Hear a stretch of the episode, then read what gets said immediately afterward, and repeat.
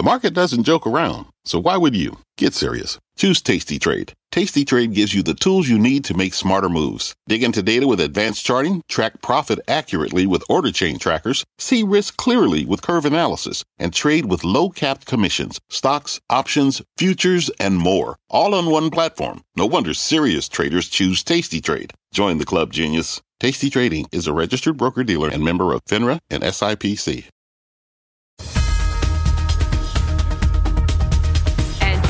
We are all over the 10 year yield today. Welcome to the exchange, everybody. I'm Kelly Evans. Bond yields are soaring, and market expectations for year end rates, by the way, just hit a fresh high of 5.5%. We're going to look at what's driving that, especially today. What one former Fed governor says those calling for a pivot are simply wrong.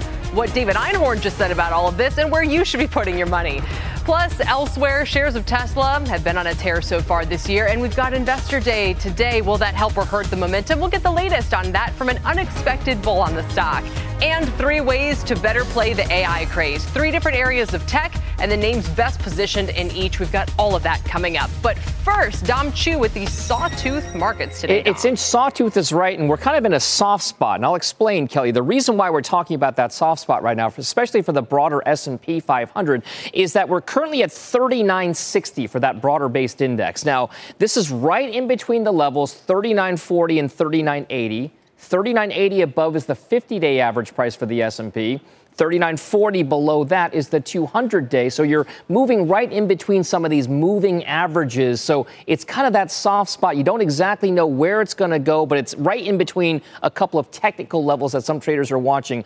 But right now we're down about one quarter of 1% or 10 points, 39.59, like I pointed out. And just to give you an idea, the range has been generally negative today. Up one at the highs of the session, down 31 at the lows. So again, tilting towards the lower end of things. The Dow Industrial is just about flat on the session, 11,414 for the NASDAQ composite, the underperformer down about one third of 1%. One reason why we've seen some weakness, at least relatively speaking, in that Tesla trade. Now, this is relative. This is a stock that's doubled off of its January lows, but still, Tesla shares down one and three quarters percent as we anticipate that big investor day as it comes up today. Also, Rivian Automotive down 18% after the bell yesterday. Some more disappointing results, a mixed report, but the production forecast was underwhelming for some. But that's carrying through to names like Lucid Group, Fisker, and NIO as well. Generally speaking, that EV, electrical vehicle trade, has been down on the day so far.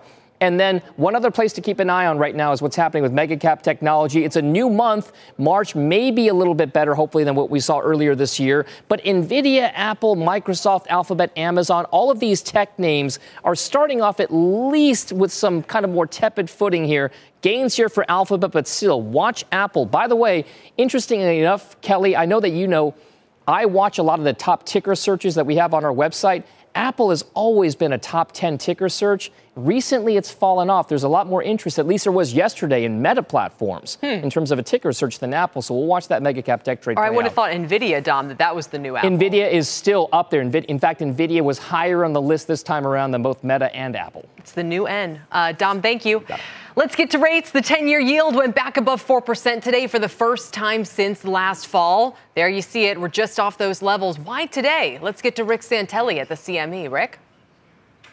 Well, I'm going to borrow that chart you just showed. Let's go back to that 10 year chart. Prices paid today was the culprit uh, at 10 o'clock Eastern when it was released, and you do see that touch at 4%, almost precisely where it stopped. And that is a big psychological area and most likely will prove to be important relative to a close, should it occur today or not. And if we open the chart up, yes, it's been since November 9th that we closed at or above 4%, as you see on that chart. And all that excitement affected the entire curve because twos to tens is flirting with minus 90 basis points. It has never closed uh, at 90 basis points of inversion or more in four decades. So potentially another expansion. And on prices paid, let's go to the protagonist here or antagonist, depending on your position. Five month high at 51.3, as you see. But I gave you a wider chart pre COVID because, as important as that is, it is still only getting back to pre COVID levels. The market might be a little trigger happy here. And if you consider Bund yields, they're also watching their own data today. German February CPI at 9.3 was one tenth hotter than January, but way below its 11.6 October peak. But nonetheless, look at those Bunds marching up. They closed at an 11 and a half year high at 271, and Bunds not far behind, higher in yield but not comping. 385 close for gilts. That's a five month high. They have a variety of Brexit issues, but that inflation in Europe also affecting all sovereigns, just like it is intends here. Do you, Kelly, Rick? Back to you. Uh, do you, what do you think? So, uh, a lot of people I see are using the stagflation term again today. Well, you know, they, they can use a stagflation term, but there's very little doubt in my mind that, that prices paid got a whole lot more horsepower today based on what we saw out of the harmonized CPI and all the inflation numbers that have been coming out all week out of Europe. All right. Rick Santelli, thank you very much. If the market is looking for a pivot, and I think they are past that at this point, but they're definitely not getting it from these Fed comments. Former Federal Reserve Governor Frederic Mishkin was on Squawk Box this morning explaining why the Fed is not easing anytime soon. When you get behind the curve, in order to get inflation back under control, you have to raise rates a lot, and in fact, you inevitably have a recession. So the the you know this is just life. Uh, the Fed is actually doing the right thing now. Yeah, well, in other words, he's not sort of dancing around the point that it will lead to recession. That view uh, by the way, on higher rates, reinforced by Minneapolis Fed President Neil Kashkari. He says it doesn't really matter if it's a quarter, half a point hike at the next meeting because, quote, at this point, I've not decided what my dot is going to look like, but I lean towards continuing to rise, raise further. I would continue to push up my policy path. Joining me now with more on the Fed and markets, Bill Stone is Chief Investment Officer at the Glenview Trust Company. Nancy Tengler is CEO of Laffer Tengler Investments. CNBC.com finance editor Jeff Cox is with us as well. Ah, where to begin? Uh, Bill, I'll start with you and go left to right here. How about that? I mean, if Mishkin is right about a recession uh, being the inevitable result of this, does it make you rethink uh, how you're positioned here? Well, not necessarily, because I honestly, we went into the year honestly thinking we would get a recession at some point. I'd say we thought you might get it a little bit earlier in the year because, you know, the way some of the numbers were starting to to play, play out at the end of last year, but we really started to accelerate again. The you know Atlanta Fed's GDP now is up to expecting about 2.3 percent here in the first uh, quarter for GDP. So it's not going to well, almost shortly not going to be here in the first quarter. Um, so I think Mishkin's right. You know if they have to keep pressing on higher rates, you just better expect that eventually they break something uh, and may have to break something. Uh, Kashkari talked about the fact that services is a problem. I say it's a problem. It hasn't weakened the way they expected, and that hasn't, you know, that's a big part of what's the sticky part of the inflation. So look for them to keep hiking because eventually they'll, it'll probably or it will hit uh, payrolls and jobs, and then that will kind of uh, start that, unfortunately, that way, but that'll likely be the only way we get inflation to, to move in the direction we need it to go. Right. So, in other words, it wouldn't be a surprise to you. And it, I guess the question is whether it is fully priced in. Your stocks, you still like Berkshire, you like Discovery Financial, you like Medtronic. Nancy, maybe I'll turn to you. Do you think the recession's already priced in? I don't know, Kelly. I, I kind of think so. We've we it's been the best telegraphed or the longest telegraphed recession that I remember.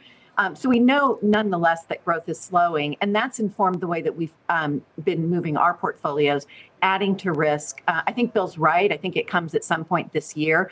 It's just a question of how deep it will be and and whether or not um, it, it, sustains. We sort of expect kind of shallow, um, kind of not lasting very long.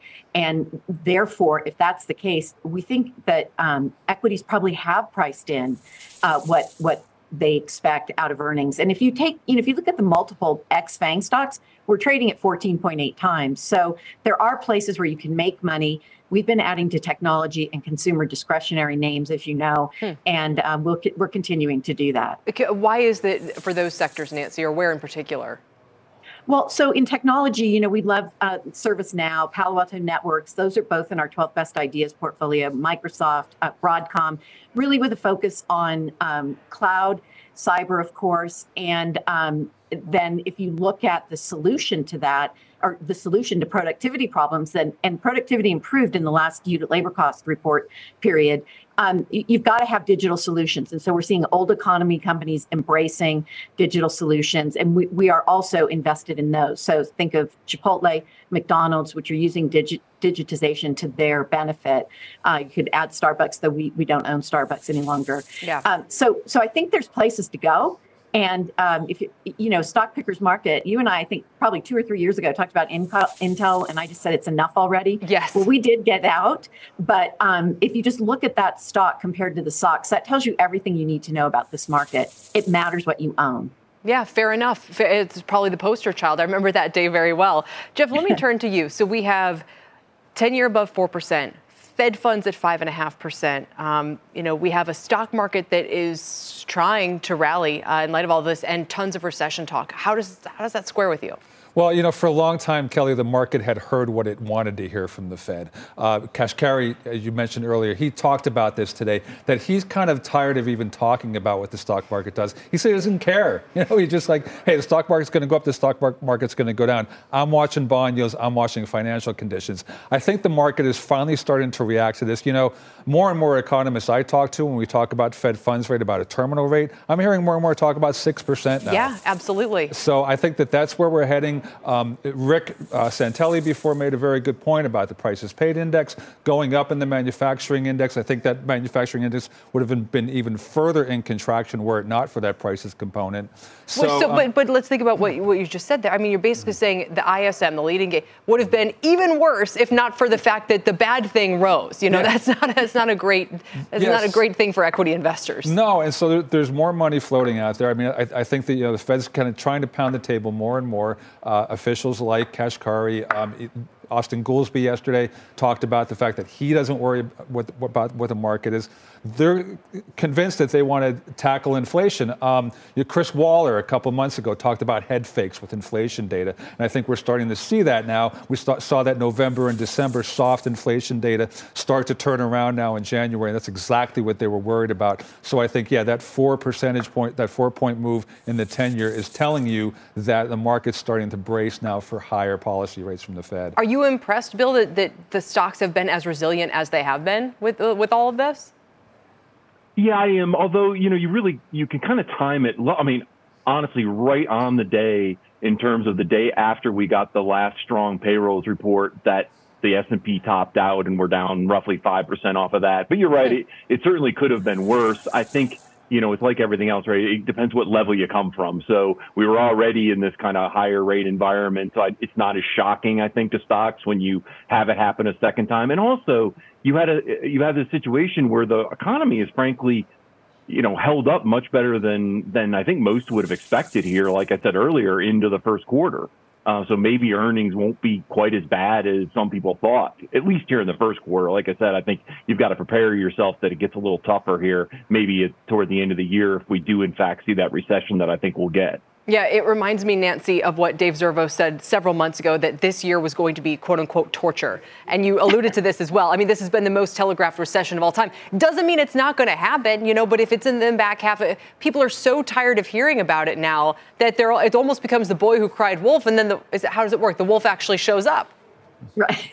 Well, I'm. Uh, they might be tired of talking about the market. I'm tired of listening to Fed speak, um, and it, it, it flip flops all over the place. And you just go back a year and look at the dot plot, and they didn't have rate increases until 2024. Now we've got rate uh, decreases in 2024, but who knows? I don't think they know, and so they've been really good, uh, really bad on policy, and really good on rhetoric. And so I think that that is why the market didn't believe them uh, because they they've said so many things over the last year, and it's only been a year. I mean, we we were still easing this time last year. It's crazy. So I I think you know if we get to six percent, we're a heck of a lot closer to it now than we were.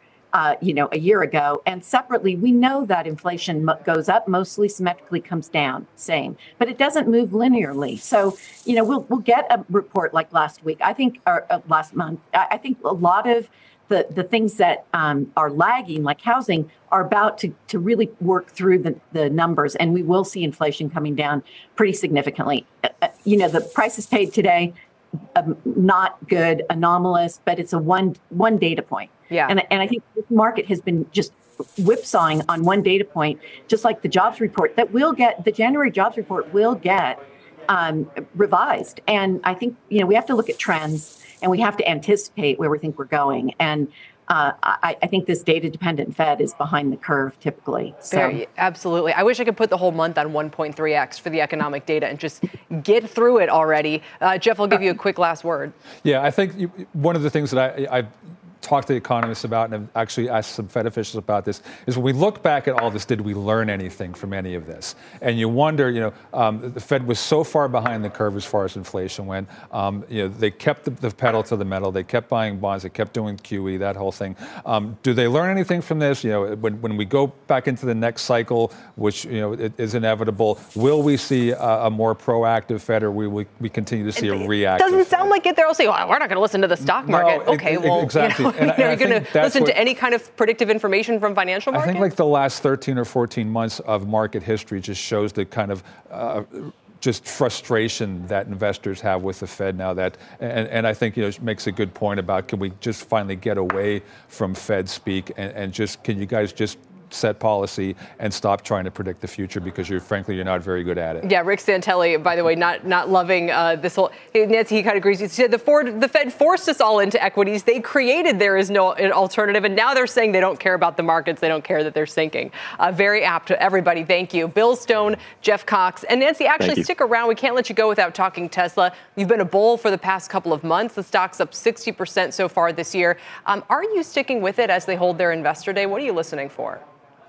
Yeah, Kelly. So I think you know Elon Musk is the most underestimated CEO in the country and uh, and personality. And so what you heard people saying was that he was terribly distracted with Twitter. Um, it doesn't appear that that was the case. And compared to previous distractions when he was you know, butting heads with the SEC and hanging out with Joe Rogan uh, late late at night. Um, th- this this seemed much easier to us for him to get under control, and the pressure on the stock clearly came from from him selling shares and the short sellers. So we stepped in because we've owned it in the past and we got out too early. And so I think what we'll be listening for is you know what what what is the um, expectation for the new 4680 or the 4680 battery sure. technology what is he going to do about the lithium problem we run a clean energy uh, strategy uh, infrastructure strategy and you know we own lithium um, we own uh, all the metals and miners that drive planetary decarbonization but there is a shortage and um, we're going to have to come to grips with mining and and freeing up these metals so that the, the EV market and green energy in general can grow. So I want to hear what he says about that. And then, of course, the next gen of cheaper car for the masses. I think that's going to be very important to investors. Uh, what what he says in that regard, his projections, I'm less concerned about because right. they never hit him. But, so yeah. I'm curious, as he's or the company is reportedly looking at you know adding positions for AI and, and all of this. Um, we still have the Twitter quote unquote distraction. You know, what would be red flags for you tonight?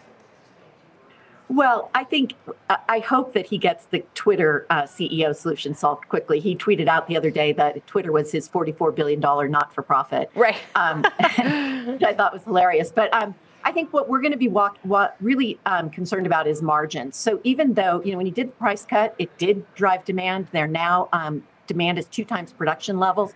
So I want to hear how they're going to meet that demand, and then what uh, what expectations he has for margins going forward. Um, he's in an enviable position though, Kelly, because his margins at Tesla are two times uh, more than two times Ford and GM. So he's got a lot of flexibility in terms of being able to drive demand. And then what what's going to happen in China? Yeah, I think no, that's that's critical. It's a great point. And, and on the point about margins too, I mean, people pay up for that. If it looks like he, they're going to turn into just a regular old car maker, you know, people will be a lot less excited. Nancy, appreciate it very much. Thanks for all your time today. Thank you, Kelly. Nancy Tengler with Laffer Tengler Investments. Meantime, prospective homebuyers are on the sidelines as mortgage rates have moved higher. Diana Olick has the latest read. Diana? Yeah, Kelly, mortgage rates moved higher again last week, as you said, and that continued the pullback from home buyers, even as the spring housing market is supposed to be heating up. Mortgage applications to buy a home dropped 6% last week compared with the previous week, according to the Mortgage Bankers Association. Volume was 44% lower than the same week one year ago. It is now at a 28 year low. And this, as the average rate on the 30 year fixed, rose to 6.71% from 6.62. That's for loans with 20% down. That's the highest rate since November of last year. Now, mortgage rates have moved 50 basis points higher in just the past month. Last February, Rates were in the 4% range. Applications to refi a home loan down 6% for the week, down 74% year over year. And that's because there are just very few borrowers left who haven't already refied at the record low rates we were seeing just over a year ago. As for this week, mortgage rates haven't moved all that much, but the trajectory appears to be higher after that brief respite we saw in January. Kelly. And my head uh, sort of spun and did a 360, Diana, when Torsten Slok at Apollo put out a note this week saying he thinks the housing recovery has started. Yeah, and if I had read that in January, I would have said, yeah, gung ho definitely started. We went to an open house. There were a ton of people. Pending right. home sales, which were signed contract on existing homes, jumped dramatically in January. Why? Because mortgage rates came down to near 6%. Now, I have another report I'll tell you that I just got about five minutes ago saying hmm. that the housing recovery has stalled. Hmm. Why? Because of these higher mortgage rates we're seeing. We're up heading towards 7% again.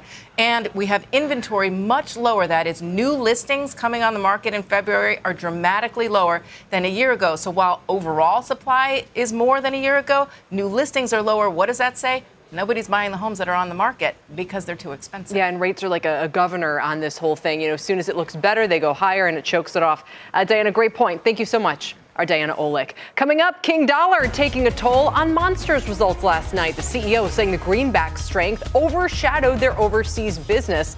The stock is down about 2.5% today. But Monster, by the way, is the top S&P stock over the past 20 years. Better than Apple, better than Netflix, even Nvidia. It's up 120,000%. So if you're looking for other FX stock plays like this, our next guest has three of them, including one that relies on the Bank of Japan.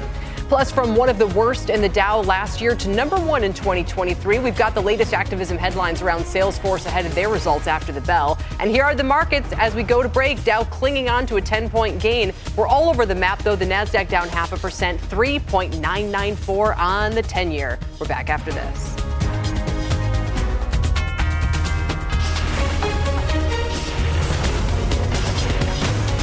This is The Exchange on CNBC.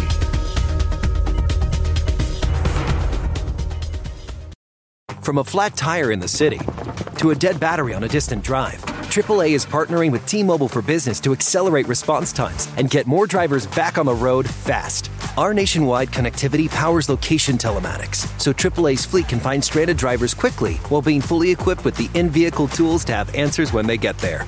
This is elevating the member experience. This is AAA with T-Mobile for Business. Take your business further at T-Mobile.com/now.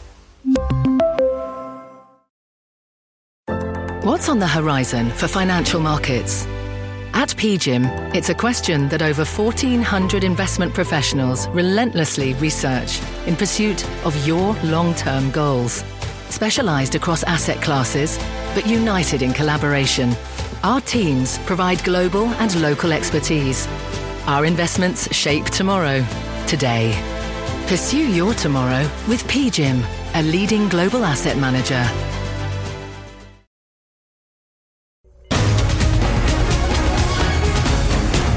Welcome back to the exchange. More hawkish Fed speak today with Governor Neil Kashkari saying, quote, I would continue to push up my policy path and that talk of higher rates, pushing up the dollar index up nearly 20% from its lows in early 21. Are we headed back towards the late 22 highs? And how should you trade it and the affected stocks? Let's bring in Boris Schlossberg, managing director at BK Asset Management and a CNBC contributor.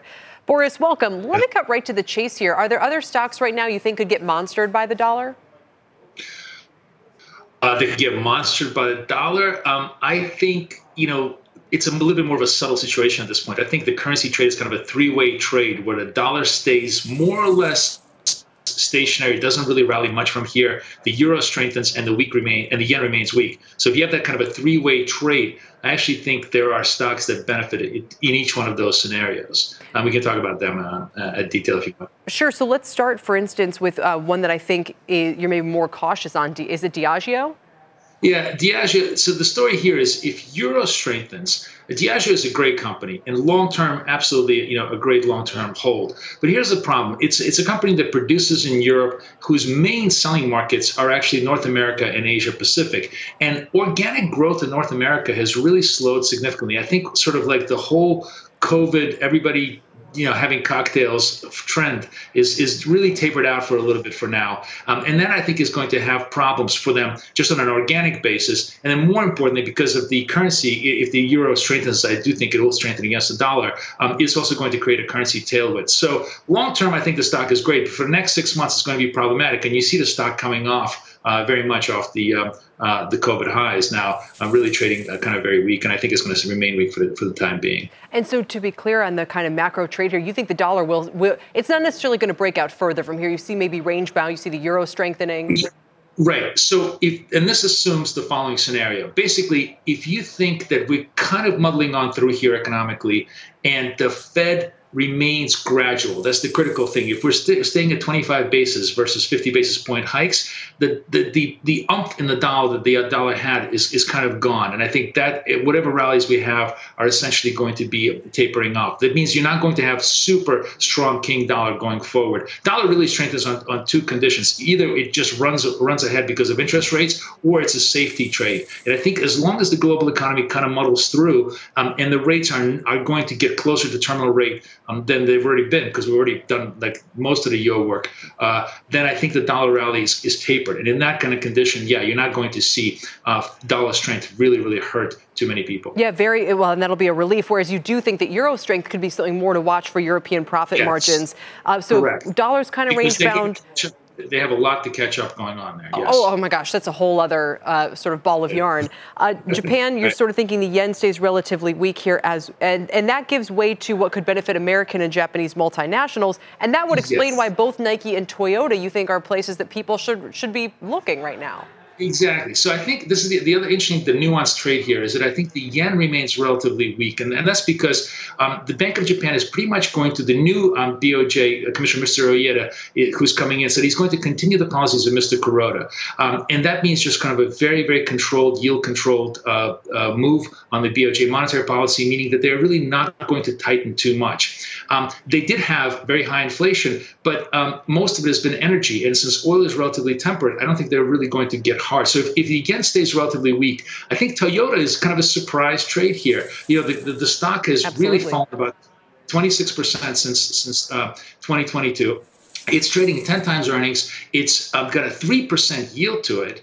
Um, and even though they're kind of late to the game, they're finally coming around to the EV market. They have plans to basically have three and a half million units by 2030. Um, they're going to have 30 new models. And the one thing we know about Toyota is it is a marketing and a production behemoth. When they want to get serious about something, they will get serious. Their brand globally is second to none, in my opinion. So I think if they start stepping into this market, they're going to really perform well. Um, and I really like the stock just on a fundamental and evaluation. Fascinating. And, and we know you're a, a big fan of Nike and have been for quite some time. But to to see it, the bigger landscape here. I, it, this is what this is why people watch, Boris. Uh, we love it. Thank you so much for your time today. Boris Schlossberg with you. BK Asset Management. Coming up, are we witnessing AI's iPhone moment? We'll hear from one analyst who says we're on the brink of mass adoption and he's got the names he expects to benefit the most. As we head to break, take a look at the sectors on what's a very differentiated kind of trading day. Uh, utilities and real estate, the worst groups, no surprise with higher rates. Energy, materials, and industrials are the only ones in the green right now. Energy, the laggard year to date, up almost 2% today. We're back after this.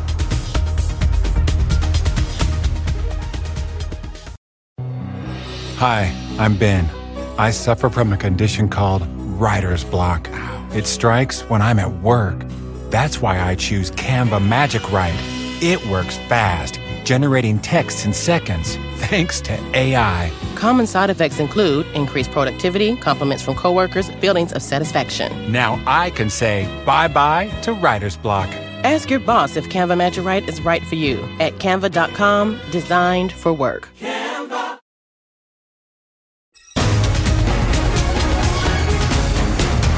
Well Welcome back to the exchange. It's been a seesaw in trading today. The Dow is back to negative territory by 19 points. At session lows, we are down 156. The Nasdaq is the underperformer today as rates are going higher. But let's take a look at the Chinese stocks as well. Interesting because they should be helping the Nasdaq. They're outperforming after their manufacturing ISM index came in way better than expected, highest level in 11 years. You can see the effect it's having on Chinese equities. The KWEB is up. Uh, where is it here? Four percent. Large cap Chinese stocks, almost same amount. MSCI China ETF same story. And it's boosting the NASDAQ uh, as well. If we look at some of the Chinese e commerce names, NetEase, PDD, formerly Pinduoduo, Baidu, JD.com, pretty nice rallies here. But again, it's being kind of gulped up by some of the down moves in the NASDAQ today. Let's switch gears to retail now, which is one area where we're clearly starting to see profit margin pressures as we move through this part of earnings season. So our uh, earnings editor, Robert Hum, crunched the numbers and take a look at this. We're going to start with last year's gross margin levels for Crocs, Kohl's,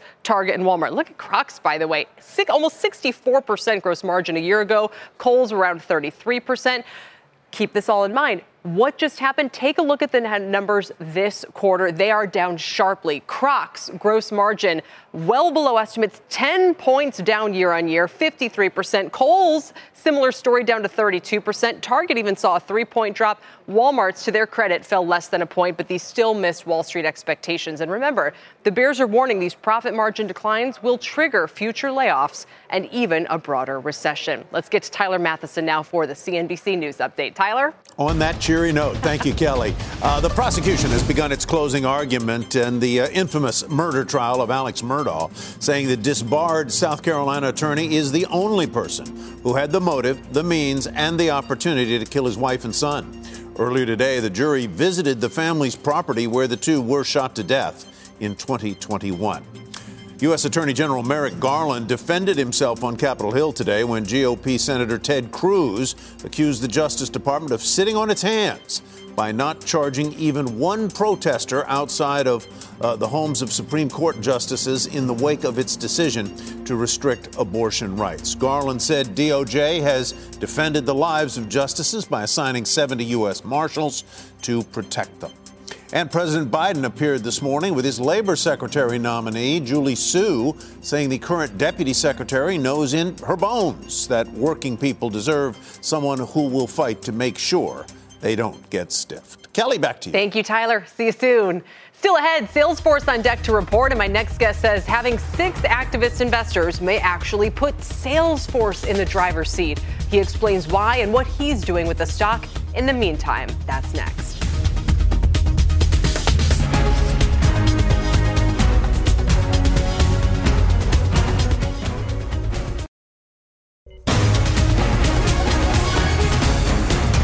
Welcome back to the exchange. Salesforce out with fourth quarter earnings this afternoon. And earlier today, our own David Faber reporting activist investor Elliott Management has nominated a slate of directors to the board. This is about a month after Salesforce nominated a different activist, ValueAct CEO Mason Morfit, to join.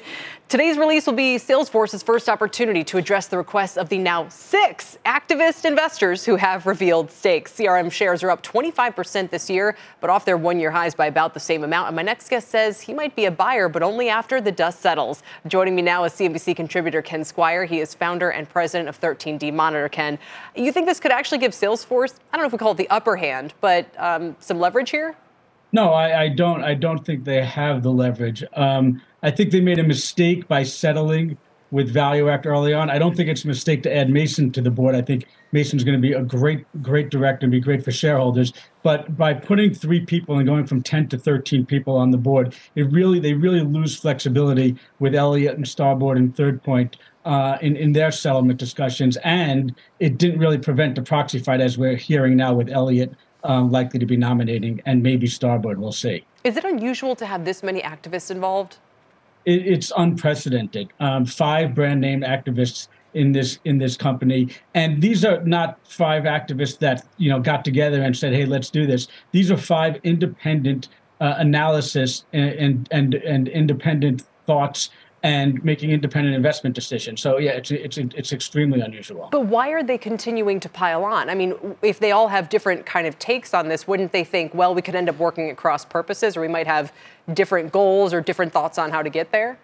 No, I think they all have very similar goals. I think they were they they, they want the margins uh, to be better. They want better capital allocation. They want to talk about succession. Um, and and I and I think each one wants to have a seat at the table um, to to to be able to create the value. Obviously, Mason Morfit has that, and um, I wouldn't be surprised if Elliott and Starboard at least um, also um, would, would like to be at the table. Yeah, they probably want themselves in the boardroom more than Matthew McConaughey, for instance. Uh, can uh, can he pull it off, uh, Benioff, uh, an Iger-like moment here where he comes out with such a clear plan for achieving those goals that they all just back down and go, you know what, we're on board, it's over.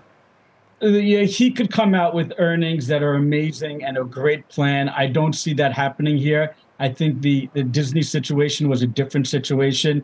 Nelson Peltz's plan was kind of derailed a little bit when when Bob Iger became CEO. You know, Nelson started his plan when Chapek was the CEO, um, and and it was a, a, much bigger fight for him. Elliott is not trying. I don't see Elliott. Something really amazing would have to happen, I think, for Elliott to not continue with their proxy fight and and Starboard as well. So I always think uh, as well of activists of getting involved in stocks they see tremendous upside because it's a costly campaign. It takes a lot of time. Could Salesforce really have that much upside? How undervalued do you think it is? Well, I mean, it's it's it's trading at half where it was was before. Their their their their peers have a margin and growth combination of close to 50, and they're and they're in the 30s. Um, they, you know, they they they want to bring their margins from 20 to 25. I think the activists, especially Starboard, thinks they can, the margins can get even a lot better than 25. So yeah, there's there is a lot of a lot of opportunity here. And when you see five brand name activists that really are great value investors, all interested.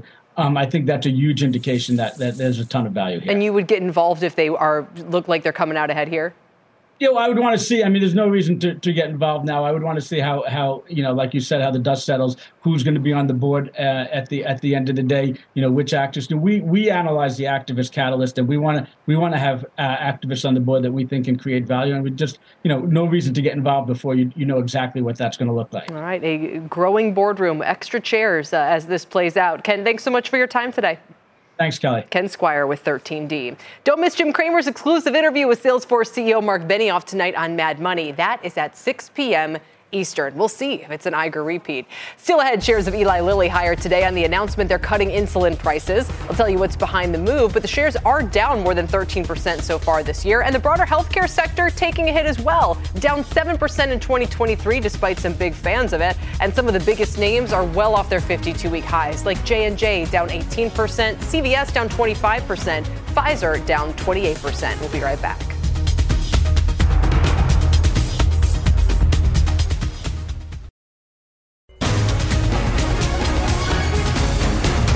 Welcome back. Eli Lilly shares are higher after they announced they're slashing the price of insulin. Meg Tirrell is here with the details and what's behind that move. Meg?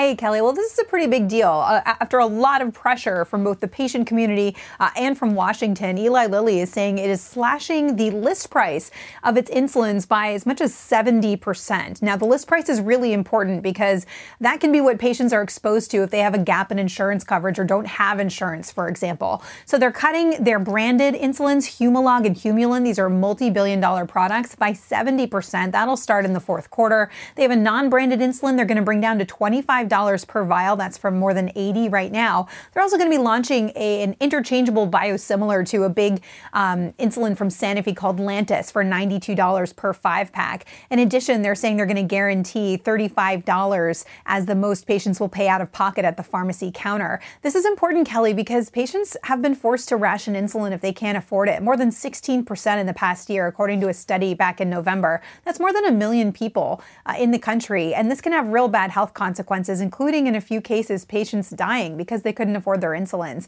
This morning, Lilly held a media briefing and we asked Dave Ricks, the CEO of Lilly, why this took so long. Here's what he said. Post patent, um, products should become cheap. I think that's the understanding that policymakers and Americans have about how our industry should work. That hadn't occurred uh, for insulin, and we thought the first and best way to do that would be to have competition. Uh, for reasons uh, kind of unknown to me, um, this hasn't been a sector that biosimilar or generic companies have targeted. So he's essentially saying the market was supposed to work here and, and it didn't. So now they've taken this step. Meanwhile, the president lauding the move today, putting out a statement, uh, the White House, uh, saying essentially it's a big deal and it's time for other manufacturers to follow. So we did reach out to the other two big insulin makers, Sanofi and Novo Nordisk. Uh, they got back to us detailing the many moves they've taken, similar to the previous ones from Lilly, to provide patient assistance uh, and to introduce lower cost versions to the market. No indication, Kelly, though, that they plan to follow suit in actually cutting hmm. list prices. We'll have to see what they do. I Kelly? wonder if they will ultimately do so. Why are all the stocks up today? Well, Lilly in particular is an interesting one. I was just talking um, with Evan Seigerman over at uh, BMO about this. He was saying the positive attention from the president is a good thing, and there's also potential for uh, more volume uh, of their insulin. As for why Novo Nordisk and Sanofi would be up on this as well, I'm not totally sure. Uh, maybe because this is seen as a leader in alleviating some of the pressure on insulin pricing, but we're going to have to actually see what happens in the marketplace. okay, Meg, thank you very much. Our Meg Tirrell. And don't miss a first on CNBC interview with Eli Lilly's chair and CEO David Ricks. You just heard from him there on Closing Bell Overtime today at 4 p.m. Eastern. We look forward to that. Still ahead, ChatGPT has been the talk of the town, and one equity strategist says it's on the brink of its quote iPhone moment. How far that could reach, and the company's poised to benefit next. And CNBC's new show, Last Call with Brian Sullivan, debuts one week from today. You can catch it Monday through Friday, 7 p.m. Eastern. The Exchange will be right back.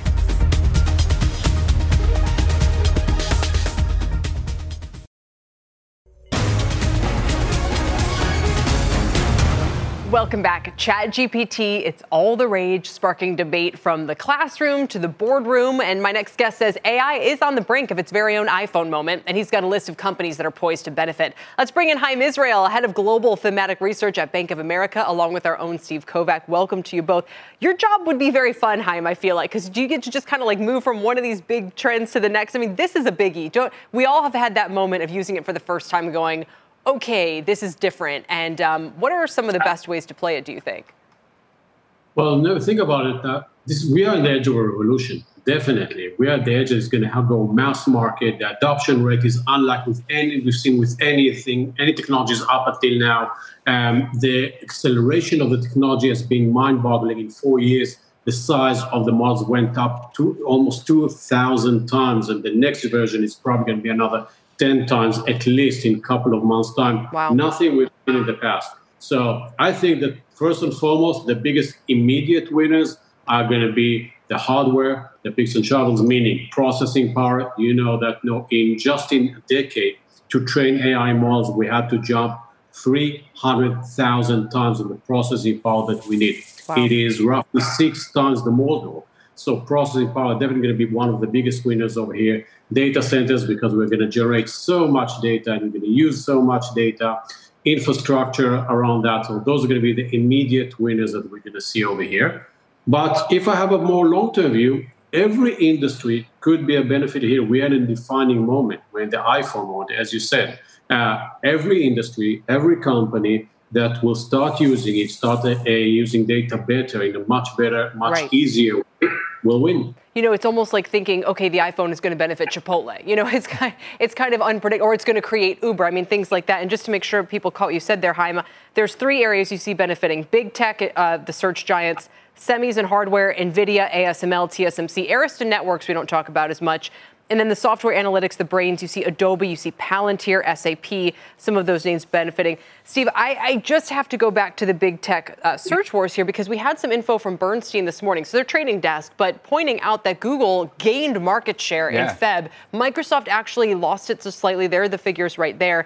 And when I finally got to use Bing, uh, Bing's AI engine, a wasn't as good as, as the early. It's I, not I think people got right. Yeah, it's, it's, it's very different, and in fact, they kind of reduced its capabilities because it was giving all those wrong answers. Because when you go to a search engine, you want the right answer, right, Kelly? And I saw your tweet today about that research, and that really stuck out to me. I didn't even realize the Bing app fell down to like 150 or something in the App Store rankings, a sign that just the normal person hype has just completely evaporated. Right. They and need to bring back, take the reins off. Exactly. In a way, Chaim, what we're trying to figure out is where is this going to go? And, uh, you know, if Microsoft wants to kind of keep the guardrails on, that's fine, but someone else is going to take them off.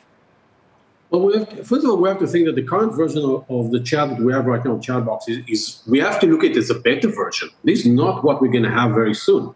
Um, it's getting the committees are getting uh, very are getting better much faster. Uh, we're seeing the mass adoption happening. Think about it that in five days, uh, more than more than uh, five million people start using it. It's nothing that we've seen anywhere in, in the world up until now. It's only a better version. Remember that. So I think that no, we, it's going to get much better. We are waiting for the next version, which is probably going to come in a few months. There's no estimates of, of what how what the capability is going to be, but anywhere between 10 times to even more than that in terms of what we have now in only six months' time. So I think that it just we, we need to understand we're just at the edge, uh, and I have to uh, I have to compare it to the iPhone. You know, mm-hmm. First iPhone 2007, we had no idea what to do with it. It was a fancy, funky device, but up until the application came, up in the App Store, and then the Google uh, uh, the Google Play Store and the Android device, which really made the revolution.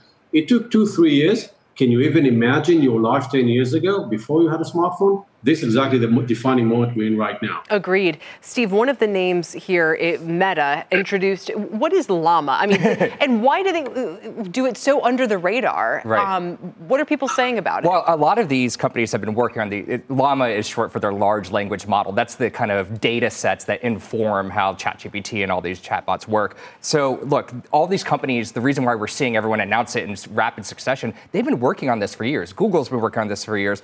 Facebook slash Meta, you could argue they've been a leader in AI for several years. It's all just under the hood, Kelly. Even Apple, what they're doing, all the their artificial intelligence, you're not chatting with your iPhone or Siri directly, but a lot of AI is happening every time you take a photo, for example, every time you do a FaceTime call, all that image processing and stuff is AI. I do want to touch on what Chaim just said about uh, the App Store, though, he's totally right. That opened up software development to millions more people all of a sudden. And I want to go back to what NVIDIA CEO Jensen Huang said on his earnings call. He he made the same comparison in the App Store. But I don't know about you, Kelly. I don't know how to code. Right. But I, I do know how to speak like a human. Right. So what? So I don't what, know about if I do, but, yeah. so what this enables you to do on software development is it, it lowers the barrier to entry to be a software developer. You just need to tell the computer what you want to create instead of code it yourself. Who? So is the App Store? I mean, if I want to bet on the App Store and all the rest of it, I mean, does that just go back to each of these big tech players kind of having their own?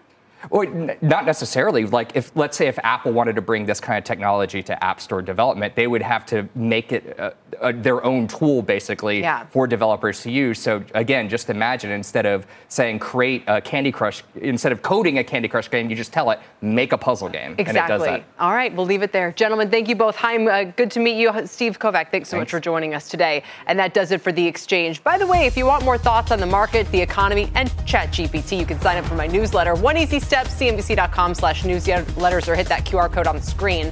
Coming up on Power Lunch, scale, smart homes, and solar. We're trading three big earnings movers. There's Tyler getting ready. I will join him on the other side of this break.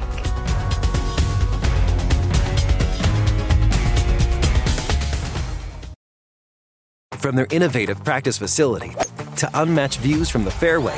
The PGA of America is helping lower scores and elevate fan experiences with 5G solutions from T Mobile for Business. Together, we're using AI powered analytics to expand coaching tools and bringing fans closer to the pros with 5G connected cameras. This is game changing innovation. This is the PGA of America with T Mobile for Business. Take your business further at T-Mobile.com/now.